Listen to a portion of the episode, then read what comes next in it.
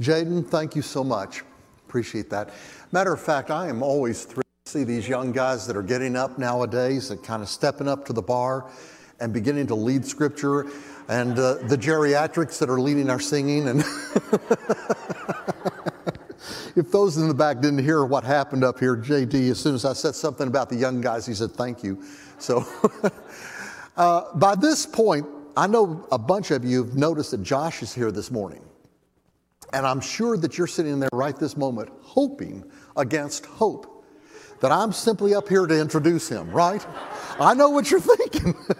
I did my best. He wanted to take a Sunday off. So, moi is all you've got, okay? Just go ahead and get that one out of the way. Um, I guess everybody's had a pretty good time, right? I mean, we had Christmas together. Uh, I'm, I'm hoping that uh, none of us got too radically crazy and failed to have at least a little bit of time with our family and catch up on things and open some nice gifts, I hope, and eat some really great food and some things we probably should not have eaten as much of. Uh, but but I, am hoping that you had a good time. And I guess you've heard all the grandkids' jokes, right? I mean, I mean, we've had a house full of grandkids. By the way, does anybody in here know what makes this sound? Ooh, ooh, ooh. Anybody know what that is? That's the cow without any lips. Mm.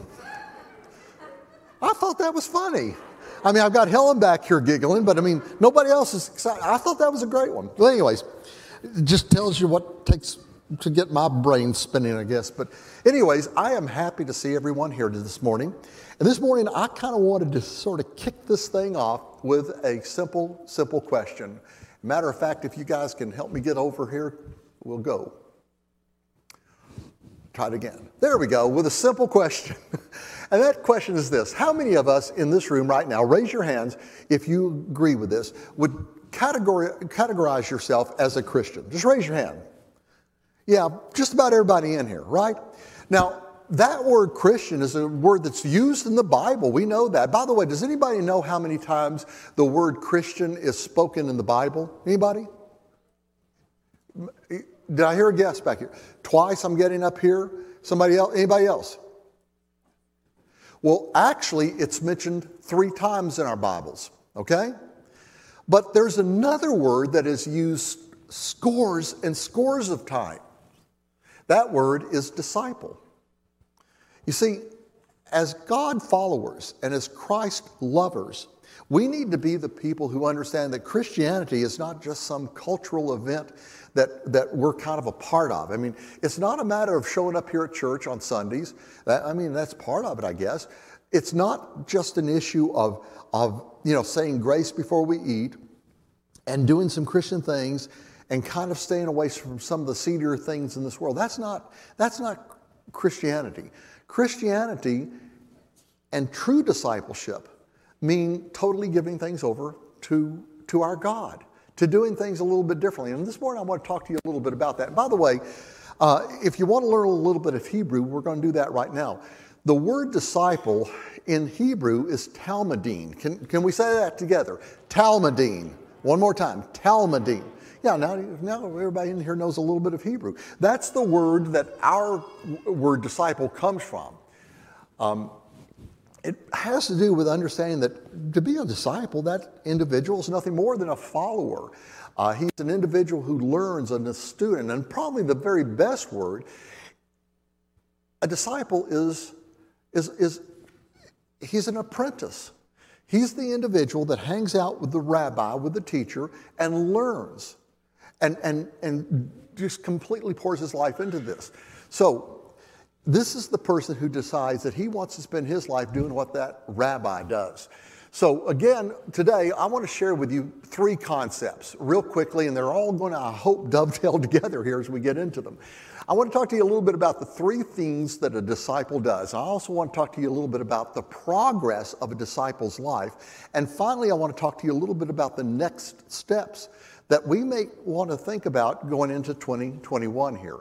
That's the plan, and here we go. We're going to look at that passage that Jane was kind enough to read to us. And if you have your Bibles, turn over, if you will, please, to John chapter 1, starting at verse 35. You're going to need to keep that open as we go through this this morning because I'm going to refer back to it a few times. But to give you a little bit of background here so that we all sort of understand this, by the way, do I have a Yeah, I do. I've got a little thing on here that is completely unseeable. I've got a little red dot up there, but let me just kind of give us a little bit of background. This whole area right here, this entire region, is on the eastern side of the Mediterranean Sea. And if we follow this map on down about where I'm standing right now, this would be where Africa is. And then up in the north there, that's Greece. And over here, you're going to get, get kicked by the boot of Italy if you go any further. But this is the far eastern coast of the Mediterranean Sea. Jesus, we know from the scriptures, grew up in a little seedy town named Nazareth. This was a town that, even in his day, was considered kind of a grubby little off the road, nothing of a town. Bonnie and I have been there. I'm here to tell you to, to this very day, it's a little off the road, grubby city now. It's a nasty place. I did not enjoy Nazareth at all. I guess I kind of hoped that it would be kind of quaint and kind of look the way I thought it was supposed to look. It did not look that way. However, as Jesus got older, he moved and he lived up here in this city, city of Capernaum. Now, Capernaum, by the way, these days is still pristine. Uh, you can go to Capernaum and literally find ruins that date back to the first century. You can walk down areas of, the, of, of, of Capernaum where Jesus Christ very likely himself walked 2,000 years ago. But this is where Jesus grew up. Now, on this particular day, we're going to be looking at this passage in the, in the book of John.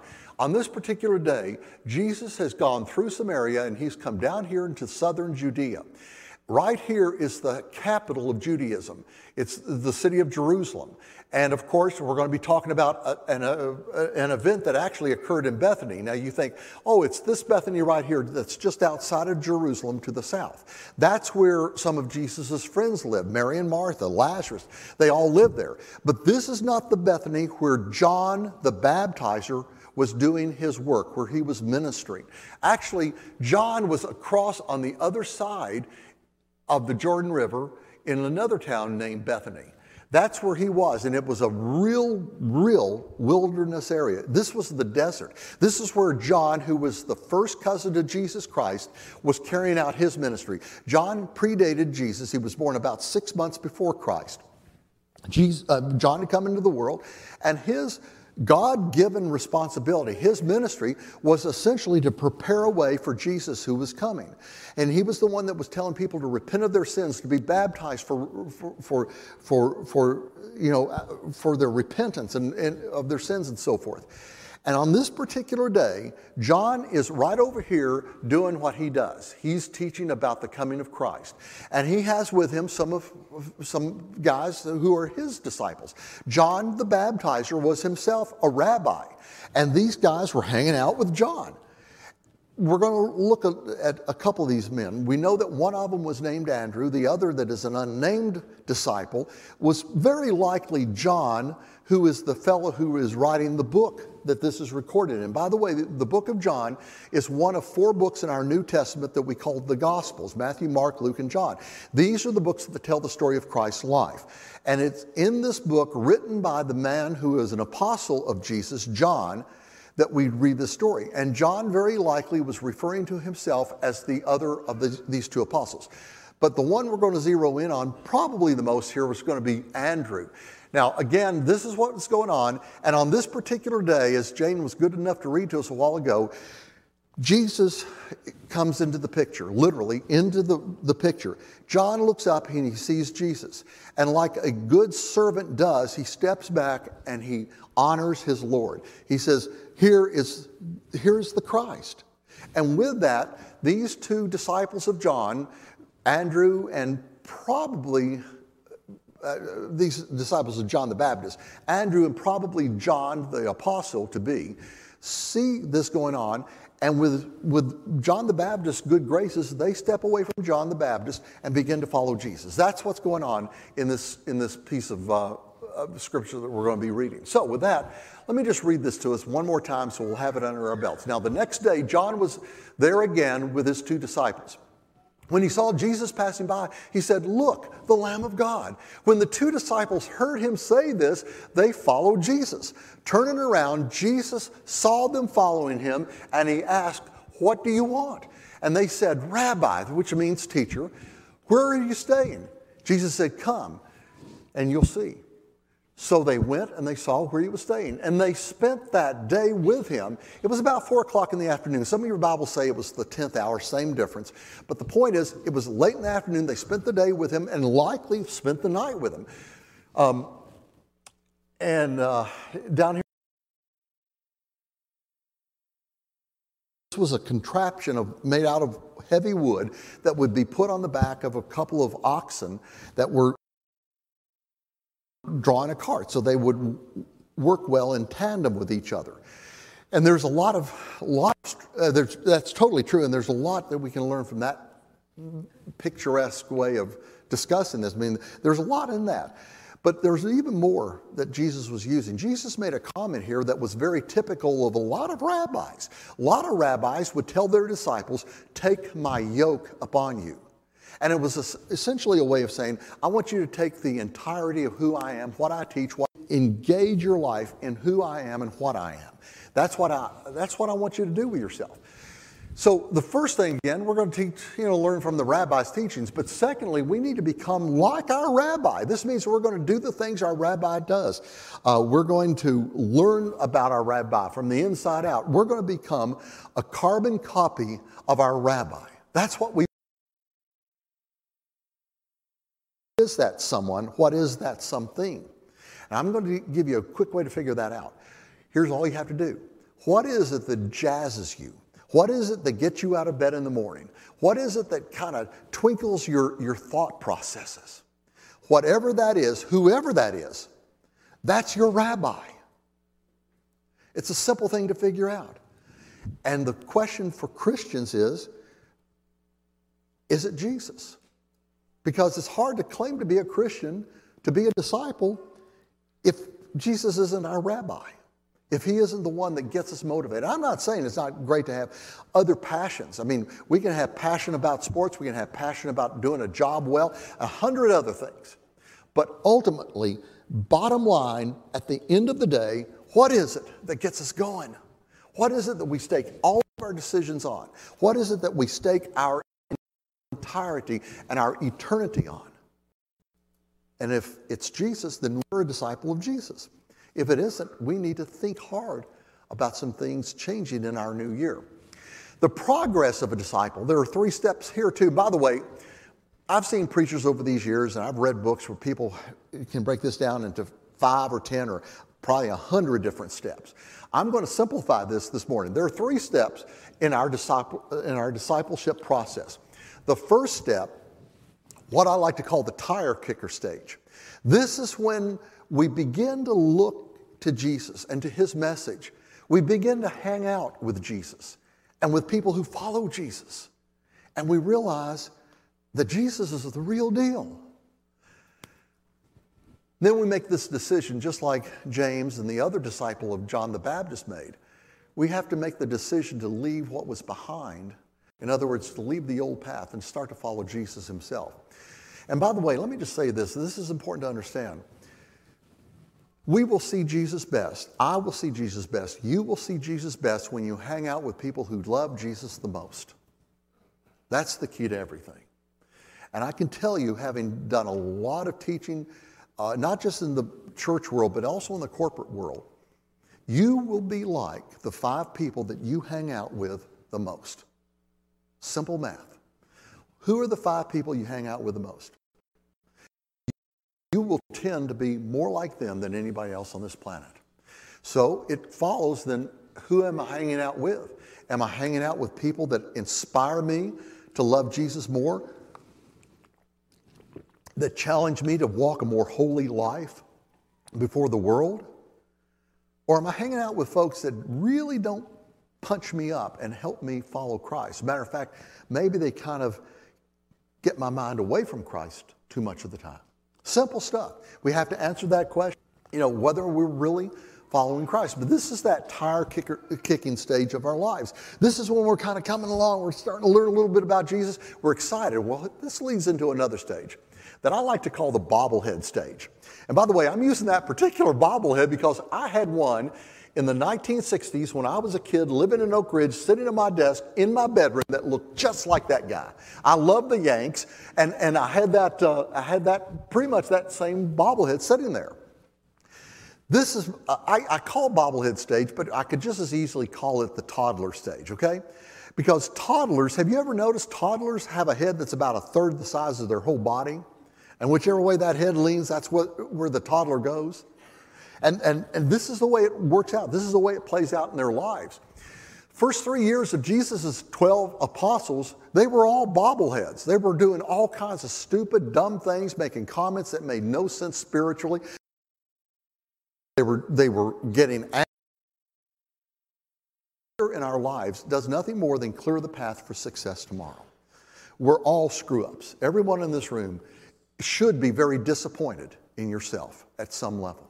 If you understand your sin, if you understand the depravity of what you have done, and I'm not being pejorative here, what I have done, then it's a humbling moment. I mean, we've all messed up. But the cool thing is we can go forward. Here's the deal. Here's the deal. You think about it, toddlers are this very way. You know, when a toddler finally kind of gets up and leans against the couch that first time, you can bet whichever way his head goes, he's going to go, right? So if his head goes this way, he's going to go this way. And mom and dad are sitting across the living room saying, Come on, honey, you can do this. Walk to us, walk to us. And the child takes a step. And then he takes another step. And then he turns his head this way and he falls over, right? Now, what does that's a decent human being would ever dream of doing that. That parent is thrilled that that child is taking that first step. They don't want him only to take the first step. They don't want him to lay there until he's 40 before he does something. They want him to come forward again and learn to take more steps. But it's cool. That child has taken a step. Now, folks, that is the way God looks at you. God knows you're going to screw up. He knows you're going to fall over. He knows that you're going to make a couple steps lose a step or two backwards. He knows it's going to happen. And that's cool. That's okay. Because Jesus is your salvation. He's the one fixing it all. All Jesus and all that our God has ever asked of us is to put our eyes on Him and do what we can to walk His way. You know, you think about this going into 2021, every one of us in this room has one job, and it's the same we have. That job is to simply make the next right decision. That's it. That's all you have to do. Third stage is what I call the lion hearted stage. This is when we've grown past kicking the tires, we've grown past being a toddler, and now we're growing deeply in the faith. We're still making some mistakes, but not as often. And we're closer. We have a relationship with God where we're far less scared of going to hell than we are of disappointing our God. That's the lion hearted stage. That's where Andrew got.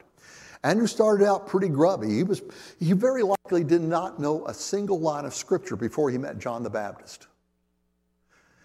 And I doubt that he got into any deep theology with Jesus that afternoon. He may have, I don't know. He was a pretty grubby guy. But after three years of hanging with Jesus, he began his own ministry. He traveled the world. He brought people to Christ everywhere. He built churches. And then in the final days, when he had made enough enemies because he had stood for Christ, he had been a disciple of that rabbi, and it had cost him everything. The culture turned against him, the Romans turned against him, the Jews turned against him, and they comes along, and Andrew doesn't want to die like that, very much the way Peter had been. And Andrew is put on a different kind of a cross, kind of an X shaped cross, a, a, very different thing. And like I said today, they call it an Andrew cross. Folks, the point is, he was willing to die like his rabbi had died. And that's something that is key to, I think, a lot of this. These are those three stages that I want in my life to go through. So, what are our next steps? What are we going to do going into 2021?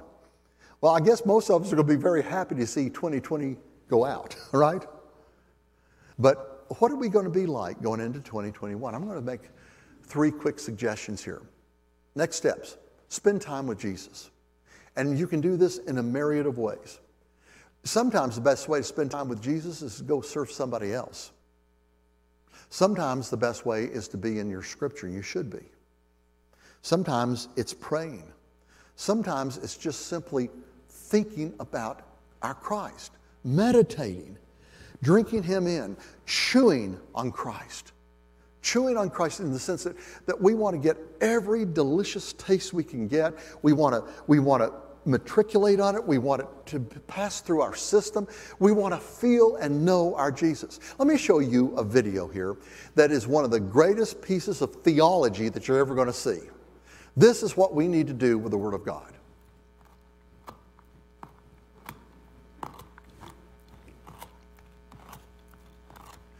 This is one happy dog. Look at him. And you can tell he's smiling, right? Everybody knows he's smiling. This is a happy dog. He's, he's chewed on it. He's gotten something. He's ingesting it. He's gnawing on this bone. And now he's licking it because, oh, it tastes so good. And he's smelling it. Now it's going to go at it whole hog. He's back into the thing. You could run an army of cats in front of that dog. He would pay no attention. That dog is into that bone. And he's digging it. Listen, I could watch this thing all afternoon long. I won't make you, make you do that. But that is what we need to be like with our Christ. This means that we need to chew on Jesus. Everything that we're learning about him, we need to drink in, we need to think about. That is the center of it all. Second thing we're going to do is we're going to be in community in 2021. That's important. Jesus was always in community, if you think about it. He was always with family, and later he was with his apostles, the 12 of them. And according to Scripture, he was probably traveling most of the time with a group of anywhere from 70 to 120 other people. Jesus was in community. Are you in community right now? It's hard to do this year, I understand that. But are we at least on the phone? Are we Zooming with friends of ours? Are, are we looking to get into a small group maybe? Are we with people on an intentional basis that will bring us closer to God? Now, does this mean again that we're going to be away from the outside world? I hope not. You cannot reach people for Jesus if you're not out there where the people are. But who are you hanging with the most? Who are you the closest to? And finally, we're going to do that very thing. We're going to share Jesus with other folks. I love this passage from our reading today. First thing that Andrew did was to find his brother Simon and tell him, We have found the Messiah, that is the Christ. And he brought him to Jesus. First thing he did, he didn't take a course in theology. He didn't, he didn't sit down and memorize the Bible or even read the Bible, probably. He simply met this Jesus. He knew that it was something special, and he goes and tells his brother, and more than that, he brings his brother with him. Let me just say this. We get scared to death, some of us, when we're told that we need to share Jesus with others. And I think that there are a couple of reasons for that.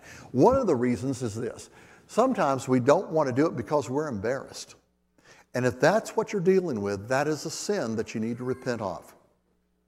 If you're embarrassed by Jesus, according to what he says, if you deny him here, he will. That's serious. There's no room for embarrassment. But I don't think that's the issue for most of us. I think the real issue for most of us is that we're a little bit overwhelmed. How am I going to do this? How does this thing play out? Let me just make a comment here on that. It's much simpler than we think. We need to do exactly what Andrew did.